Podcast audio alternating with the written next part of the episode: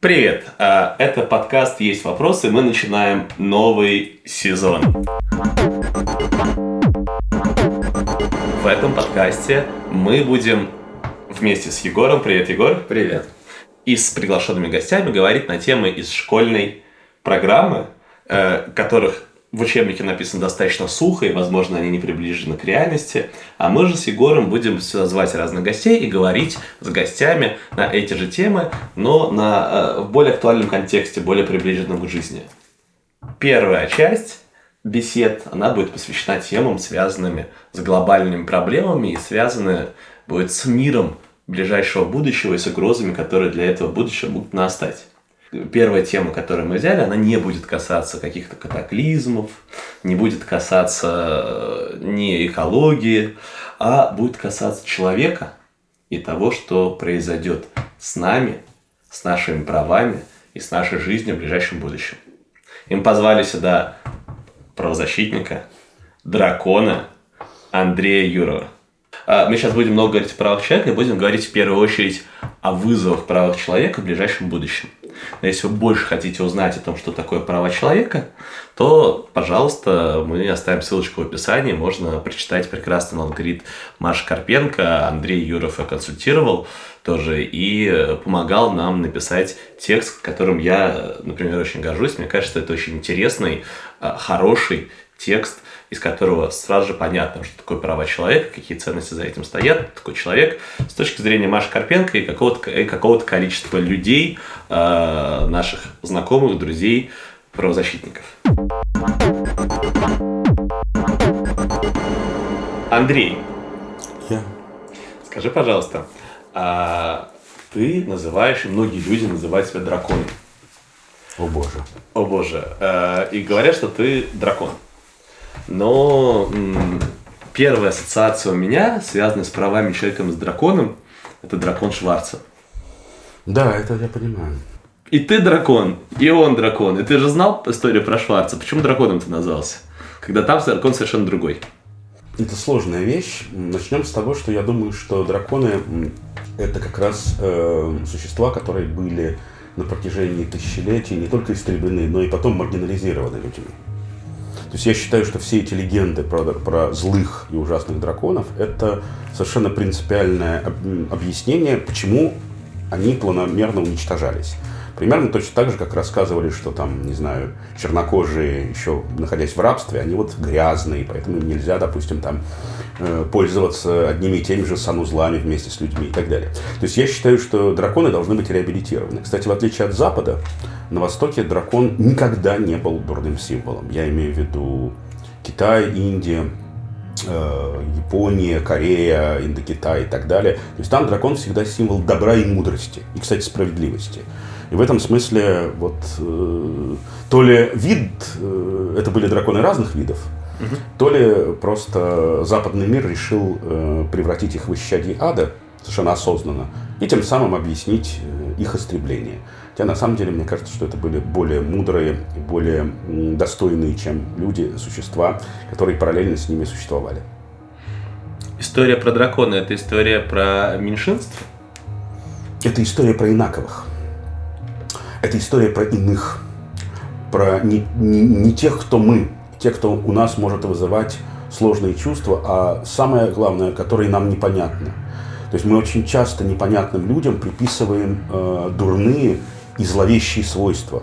На протяжении тысячелетий людям, которые не были понятны, например, не из этого села, да, вообще не похожи на нас, приписывали м, часто совершенно чудовищные вещи, м, ну, потому что, м, скажем так, э, для меня это рационализация э, естественного э, страха. Сейчас, сейчас, сейчас поясню. Э, генетически действительно в нас заложена э, тревожность по отношению к тем видам и существам, которые для нас, на нас не очень похожи. Потому что ну, древний человек воспринимает э, человека из другой долины, которого он никогда не видел, прежде всего как либо еду, либо угрозу. И это, в общем, такая естественная ксенофобия. В ней нет ничего дурного, но она эволюционно позволила людям выжить. Но э, когда мы приобретаем опыт, например, начинаем ездить, смотреть на разных людей, разные существа, то они прекращают нас пугать. То есть включается другой эволюционный механизм – адаптация. И в этом смысле нельзя сказать, что один там сильнее, один там слабее. Просто э, изначальная тревожность – это нормальная настороженность любого там древнего, э, древнего человека, который, в общем, достаточно безоружен и достаточно беззащитен. Ну, у него нет там когтей, там всяких других вещей. Вот, поэтому это работа двух механизмов. И то, что мы можем настороженно относиться к незнакомцу, особенно очень не похожему на нас, и особенно, кстати, это касается детей очень часто, это нормально.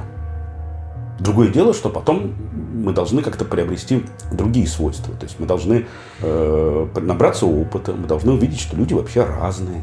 Люди живут по-разному, они выглядят по-разному, и все равно они люди, и такие же люди, как и мы. Другие, но такие же.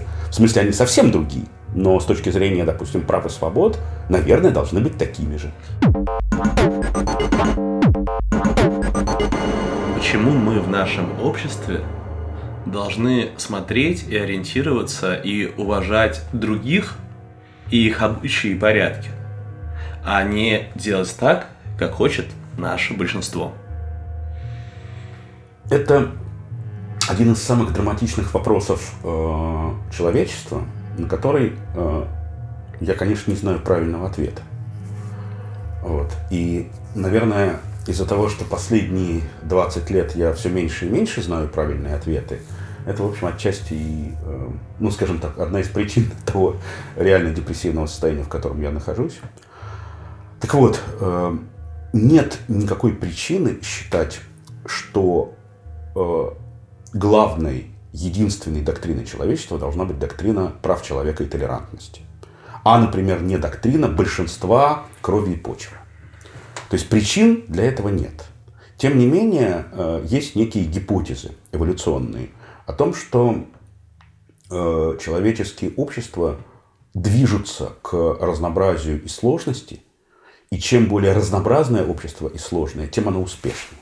Но понятно, что это не аргумент, потому что можно, наверное, привести общество, которое совершенно моноэтничное или монорелигиозное, или там монорасовое, и при этом вполне себе успешное. То есть я думаю, что э, вот вся эта штука вокруг прав человека, и что все люди это люди, что все люди обладают достоинством, что все в идеале должны быть наделены равными правами. Конечно, в реальности нет, пока нет, но должны быть когда-нибудь.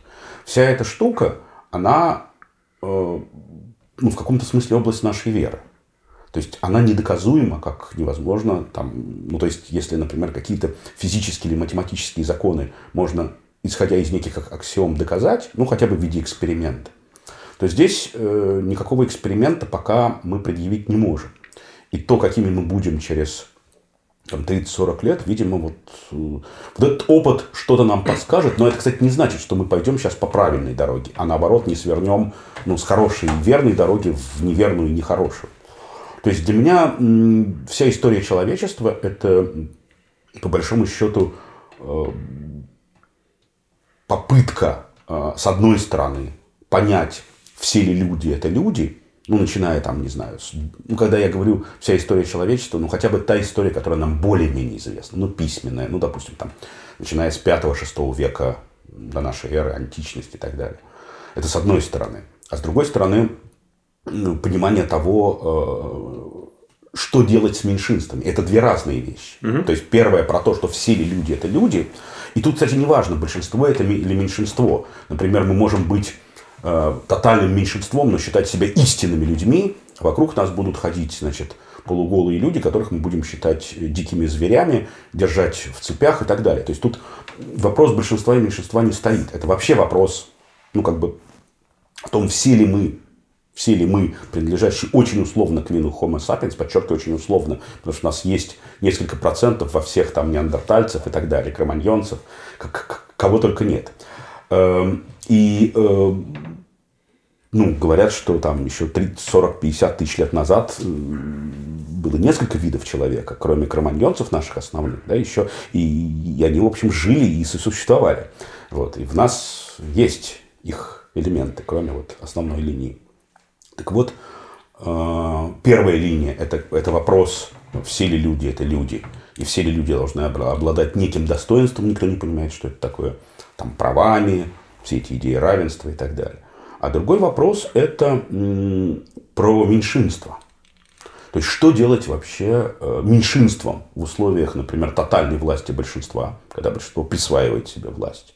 То есть, куда им деваться? Стоять на коленях, смиряться, умирать? Вот что им делать-то? И второй вопрос, да, имеет ли право большинство э, навязывать всем некую волю? А если да, то в какой степени? То есть, вот если, например, мы говорим про современный мир – ну, очень условно, ООНовская доктрина или там Совета Европейская доктрина прав человека. Она говорит следующее, что большинство может устанавливать любые законы в государстве, в том числе и не очень справедливые. Но есть некий очень узкий набор, то есть буквально 15-20 прав, которые мы называем фундаментальными, в отношении которых никакое большинство устанавливать никаких законов не может. Ну, например, кому жить, кому умирать, кого пытать, кого не пытать, кого держать в тюрьмах и лагерях, кого не держать, кто имеет право на справедливый суд, кто не имеет. То есть, то есть априори считается, что вот эти 15-20 фундаментальных прав, включая гражданские свободы, там, совесть, выражение мнения, ассоциации, собраний, вот эти 15-20 фундаментальных свобод, они должны принадлежать всем, вообще всем, всем людям гражданам, не гражданам, большинству, меньшинству, белым, черным. Это предмет веры или у, это, у этой концепции есть какое-то рациональное объяснение? То, что так вот есть и так сложилось в ООН или в Европейском Союзе, это одно. Но многие же люди как раз противопоставляют и говорят, вот в Европейском Союзе с их толерантностью они совсем бордели и зашли далеко. А мы здесь вот в России живем, и мы должны заботиться о нас да, о нормальных, э, совершенно русских людях, а не о меньшинствах всяких. Это Россия! Ну вот я тебя как раз очень расстрою, что в смысле я расстрою своим мнением, да? Это не значит, что я сейчас скажу правду. Я, я, я не знаю ни правды, ни истины, ничего другого. Э, ну, о могу... ценностях можно только верить, да, но, конечно, да, да невозможно да, ценности да. логически обосновать. Совсем. Но при этом люди как-то пытаются и... Э... Давай так, мне кажется, что люди, э, ну, особенно некие decision-makers после Второй мировой войны, я имею в виду не только политики, интеллектуалы, э, общественные деятели, там, ну, религиозные деятели, там много кто участвовал в этом. Они были так напуганы э, тем кошмаром, который развернулся, причем не только во время самой Второй мировой войны, а все, что ее окружало.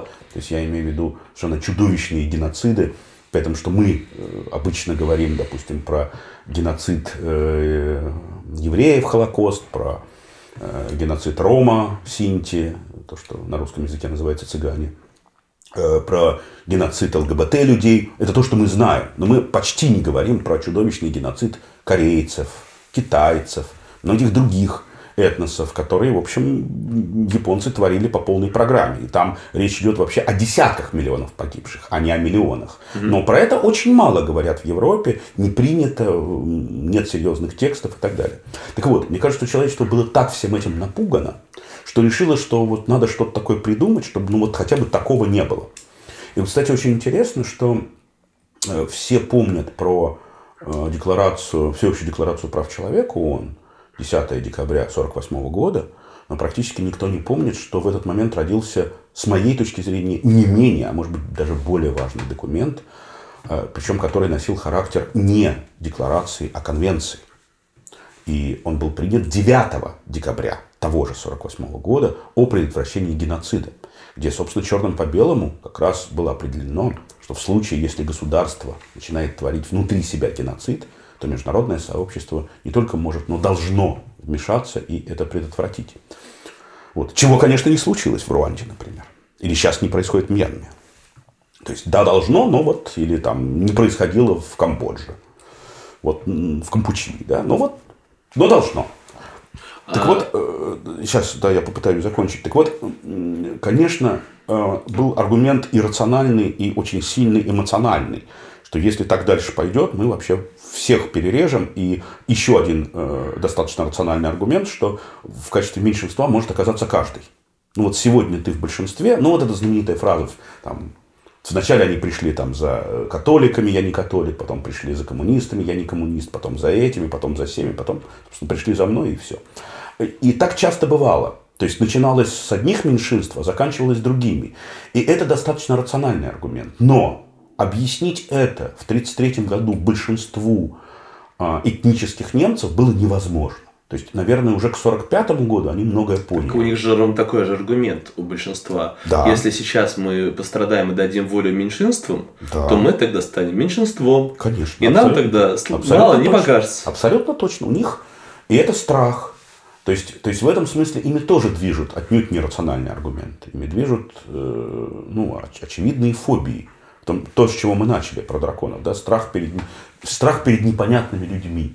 Вот они даже часто про непонятных людей, неважно, этнически, сексуально, религиозно, говорят с каким-то эм, часто даже не пренебрежением, а каким-то тайным страхом, что они занимаются какими-то страшными вещами, у них страшные ритуалы, они что-то делают очень страшное. И в этом смысле там какие-нибудь дела Белиса или Дрейфуса классические, э, они как раз очень хорошо иллюстрируют все эти значит, предрассудки чудовищные, которые, э, ну, по большому счету, не то чтобы никуда не делись, но во многих обществах никуда не делись. Как-то так. Если выбрать что-то главное, объяснять права человека, это про что это? Это история про меньшинство, это история про свободу, это история про человеческое достоинство. Вот что то главное благо, которое мы защищаем, которое ты защищаешь, являясь правозащитником? Это очень хороший вопрос, потому что все те вещи, которые ты перечислил, мне трудно выбрать что-то одно из них. Ну, они часто противоречат одно другому. История про свободу, когда мы говорим про свободу, мы ее ограничиваем, свободу людей, да, в отношении, например, поведения по каким-то меньшинствам, в отношении того, чтобы принимать какие-то законы, нормы в отношении меньшинства. Да? Да, и вот что является главной, главной ценностью все-таки права человека, это вот э, какое благо мы защищаем, когда говорим это словосочетание права человека. Многие, например, то же самое говорят, что права человека, и там, например, типичная ситуация в школе, да, ты начинаешь говорить про права человека, и учитель приходит в класс и говорит, так давайте заниматься правами человека, и так вы обязаны Мгм. защищать мое право на здоровье, и поэтому ходить в бахилах э, вовремя приходить на уроки, чтобы я там, не волновался, чтобы вы же получали знания. Э, Тяжело сформулировать, какая ценность за этим стоит, но точно не одна из тех, которые мы называем, хотя, может быть, никакой не стоит. А может и стоит, кстати. А может и стоит. А может быть, это просто устоявшиеся ритуалы, которые повторяются из раза в раз. Непонятно зачем. Для тебя все-таки право человека это вот э, какое благо ты защищаешь в своей жизни? Если перевести с вот этого языка чуть менее понятного прав человека на язык вот ценности или благ и понятности. Я боюсь, что если я сейчас начну переводить, станет еще сложнее. Потому что как раз для меня... Давай так, я не могу выбрать одно благо именно потому, что для меня права человека это как раз очень сложное пересечение благ, и это некий баланс между ними. То есть, это, то есть нельзя говорить, что нужна тотальная свобода, которая бы, например, полностью уничтожила безопасность. То есть также ни в коем случае не нужна тотальная безопасность, которая уничтожит свободу. Нам не нужен цифровой концлагерь, как в Уйгурском автономном округе Китая. Это, это, это настоящий кошмар. И это псевдобезопасность. То есть, э, к сожалению, это, это, это очень сложный баланс между нес- несколькими ценностями. Ну, например, там, между свободой, равенством, там, справедливостью и так далее. То есть, э, не зря ты сказал, что и вообще многие вещи, они ограничены. Конечно, все права ограничены. Права вообще возникают на границе. Любые, не только права человека. То есть права вообще возникают как некая граница между мной и другими. И вот где мы ее на сегодняшний день договорились о ней, вот там она проходит. А завтра она может пройти в другом месте. Э, В конце 19 века граница проходила по э, тому месту, где женщины не, не имели избирательных прав, а ЛГБТ-люди сидели в тюрьмах, причем получали колоссальные сроки. А сейчас в цивилизованных странах граница проходит совершенно в другом месте. То есть я имею в виду, что границы все время сдвигаются. И, и это про, э, именно про, про изменения, э, связанные сразу с несколькими благами. Тем не менее, для меня, именно подчеркиваю, для меня права человека, это, во-первых, очень узкий набор прав, я все время их повторяю, буквально там 10-15, ну, прежде всего, э, как это Google в помощь, Европейская конвенция, для меня это главный документ, даже не всеобщая декларация. А во-вторых, для меня это прежде всего все-таки защита от государства. И, кстати, от большинства именно в виде власти. То есть для меня это прежде всего про Сократа, которого большинство хочет э, приговорить к смерти только за то, что он говорит неприятные вещи. То есть я очень часто провожу такой, э, ну, немножко, конечно, утрированный образ о том, что когда-то, на заре, когда мы только человечество переходило к оседлости, возникали первые псевдогосударственные формирования, вот во многом государство и полиция, все вот эти структуры были придуманы для того, чтобы защитить мою жизнь, свободу и собственность от соседа. Или, кстати, от прохожего, что еще важнее. Сосед-то ладно, а вот какой-то прохожий неизвестный, вот он прискакал и, значит, может покуситься. А тут выходит охранник, стражник и меня защищает. Вот. А дальше вдруг в 20 веке, как никогда, встал вопрос, причем он стоял-то всегда, но в 20 веке он встал особенным образом.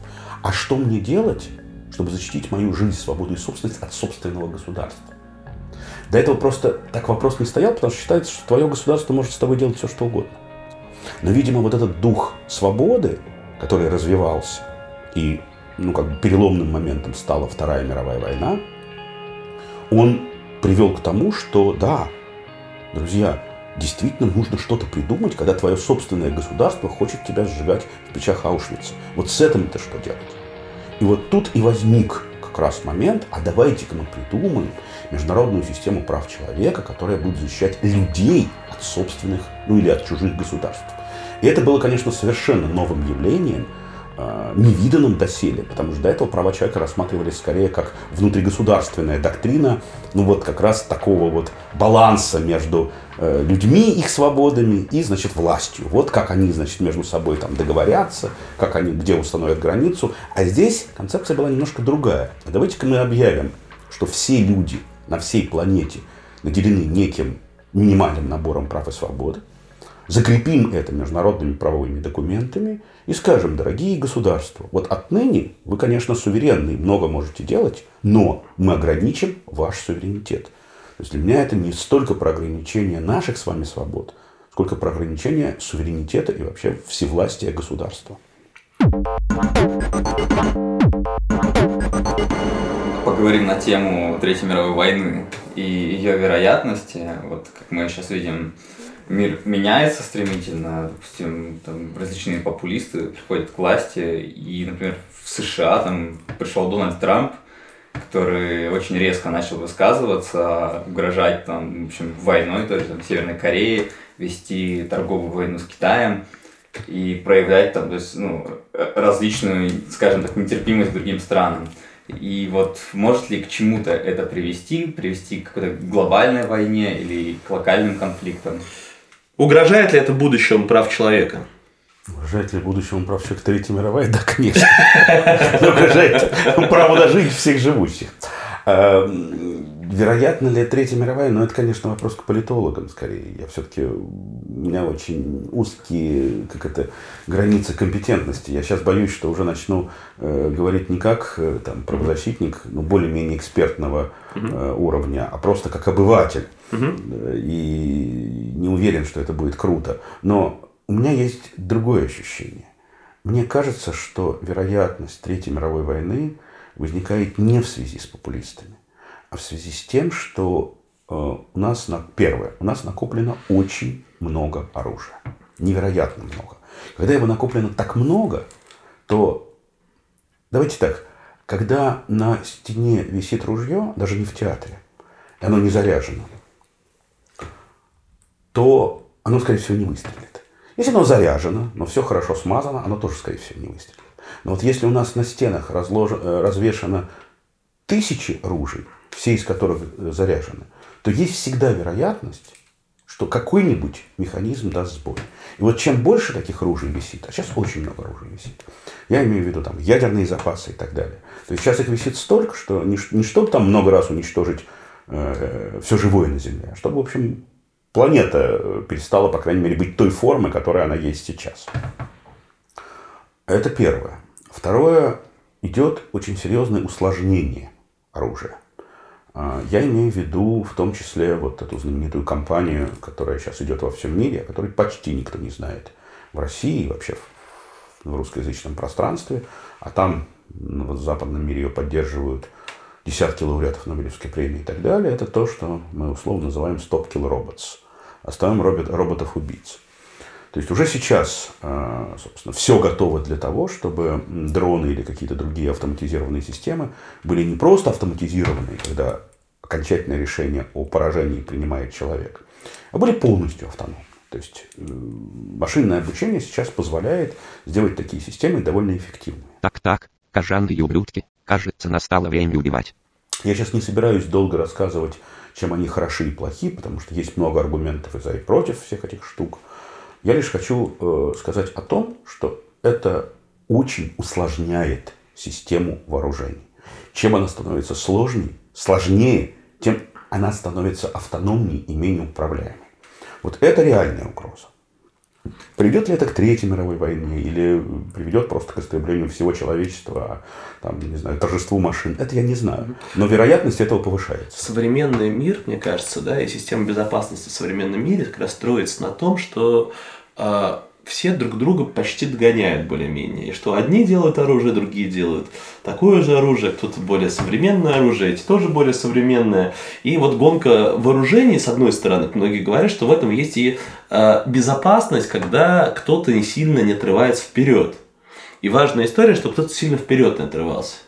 Э, при этом эта гонка вооружений, она действительно все оружие становится все более и более современными, все более и более страшными, все более и более разрушительными. Да, и чего делать, где выход? Хочу добавить такую тему, что несколько раз бывала ситуация в мире, когда, собственно, мир был на грани ядерной войны, и спускались именно приказы о запуске ядерного оружия, таких как минимум два примера есть, и они, были, они саботировались.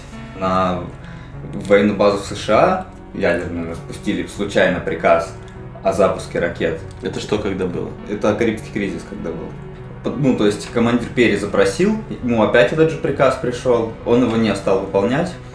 То есть, а потом уточнили, и оказалось, что это была ошибка. И второе, когда был Карибский кризис, и российская субмарина ядерная mm-hmm. была, собственно, ну, на боевом дежурстве под водой, то есть без связи, без радиосвязи. Это был момент, когда вот, ну, все были напряжены, все понимали, что, ну, вероятно, будет война. Я прям, прям вот ближайшие дни, часы все были в напряжении, и то есть, ну, она вела патруль, подводная лодка, ее засекли американские корабли, и то есть она для них была неопознанная, и у них есть такая процедура опознания, то есть когда они сбрасывают глубинные бомбы, чтобы дать сигнал подлодке, что она всплывала. И они начали сбрасывать глубинные бомбы, а, и, собственно, на подлодке подумали, что это ну, атака, потому что началась война. И два из трех командиров были за то, чтобы ну, то есть всплыть и разрядить арсенал, собственно, по целям, которые у них были ну, в боевом задании. А для того, чтобы разрядить боевой арсенал, нужно три, чтобы три командира, собственно, дали согласие, там, то у них есть там специальные ключи, и один командир это все саботировал, а они в итоге всплыли, посмотрели друг на друга с американцами и разошлись очень благополучно и мирно.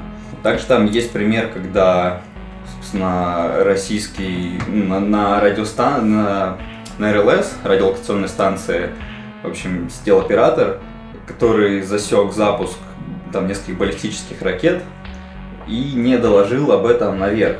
Потому что, ну, то есть он предположил, что, вероятно, это какая, какой-то сбой, или это странно, потому что если бы была атака, они бы запустили много ракет, там они 3-4 штуки.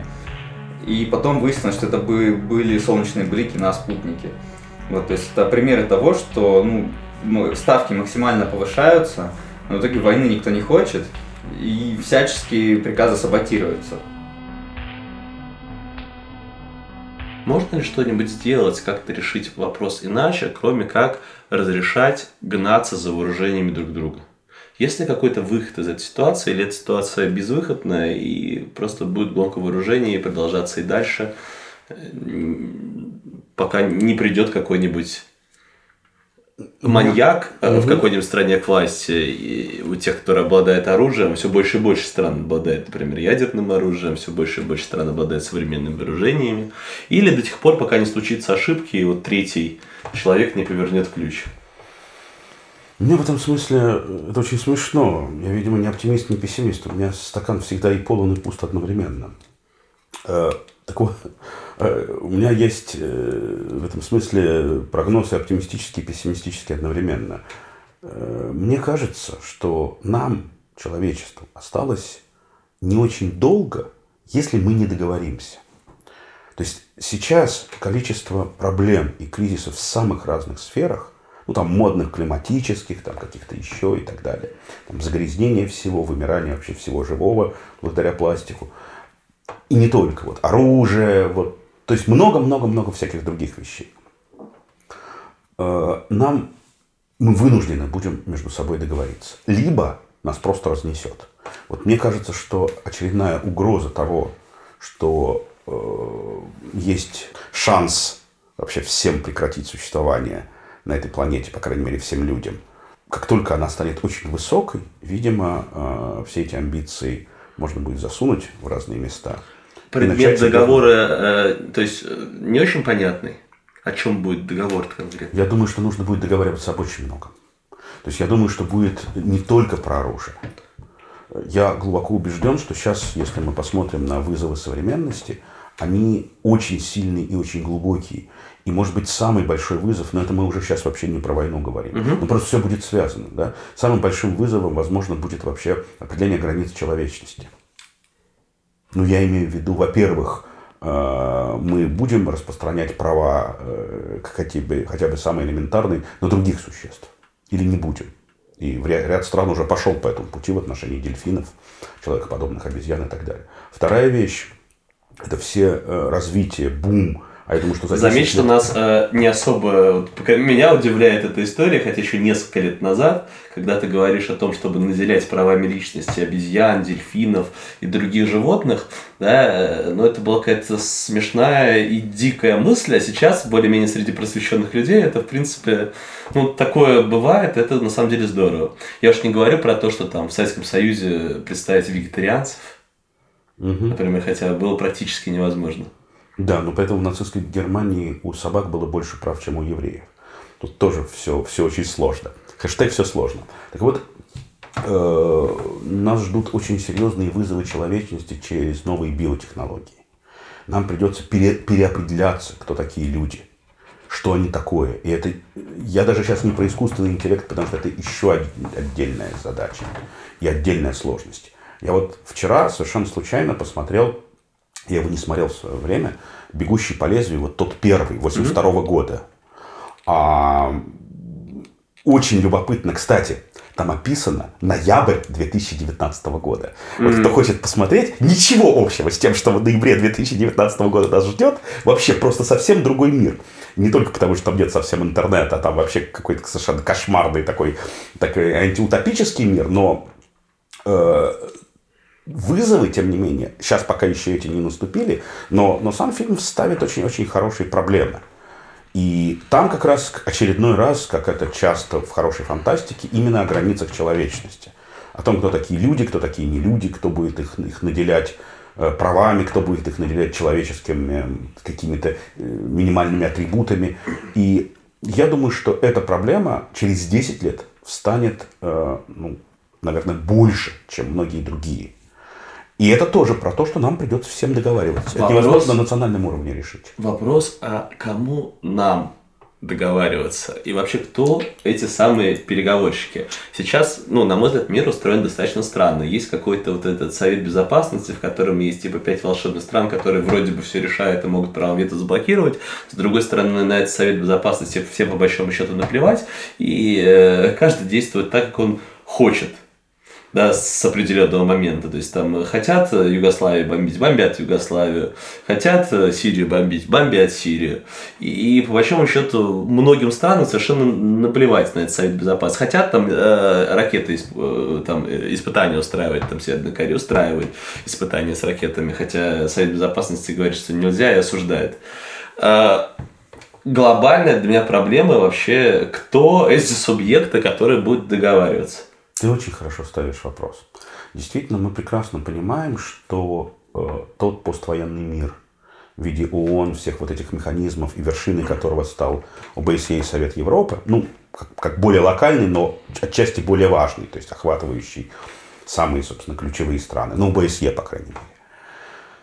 Это То есть то, что поствоенный мир, вот мы его знаем, он смог худо-бедно предотвратить очень большую войну. То есть не предотвратил много других. Э, Десятки миллионов погибли. Не миллионы, десятки миллионов, но не сотни. После Второй мировой. После Второй мировой. Десятки, но не сотни. Ну, извините, одна только вторая конголезская, о которой никто, конечно, нигде никогда не слышал, 5 миллионов погибших. Но мы же не знаем. А это начало 21 века. Вот. Ну, никто просто не слышал про нее. Подумаешь, в Конго в каком-то люди воевали. Вот. Это я просто к тому, что речь идет о десятках погибших, десятках миллионов погибших. Так вот, мы понимаем прекрасно, что этот поствоенный мир, который уберег нас от большой, страшной глобальной войны, трещит по швам. Все время. И в этом смысле, когда мы говорим, что разрушается международное право, оно разрушается. И, кстати, в этом смысле Россия не является главным разрушителем. Она, конечно, вносит свою лепту, вот, но я бы назвал все-таки главными разрушителями международного права, как ни странно, вовсе не Россию, а Китай и Соединенные Штаты Америки. То есть вот они делают для разрушения международного права просто все, что только можно, потому что они, видимо, себя считают тотальными гегемонами нового поствоенного мира. И это очень страшно. Поэтому, когда ты говоришь, кто договариваться, я же, конечно, не имею никакого ответа. Я не знаю, кто. То есть, с точки зрения формальности, э, соответственно, любые, там, не знаю, любое независимое государство, какая-нибудь Доминиканская республика имеет вон тот же голос, что и Соединенные Штаты. Справедливо ли это? Непонятно. То есть, одна страна, один голос, ну, так договорились. Опять, а почему так надо договариваться? А в Совете Безопасности вот эти пять Но стран в Совете с правом Безопасности, вето- да, в Совете Безопасности, но они, у них есть именно право вето. Они не обладают никакими другими полномочиями. У них есть право вето. Но, я еще раз э, хочу привести пример.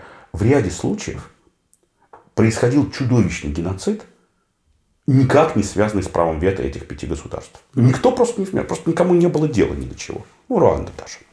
А это Поэтому всегда говорят, что вот только они виноваты, потому что когда они сами что-то делают или кого-то крышуют, а вот в других случаях значит, ничего не происходит. Нет, в других случаях тоже много дерьма происходит, но просто э, никому нет, к сожалению, дела до этого. Так вот, э, конечно, э, ну, считается, что именно эта конструкция позволила великим державам удержаться от большой войны. Вот, вот эта сложная, в каком-то смысле, конструкция неравенства, да, вот, вот она удержала.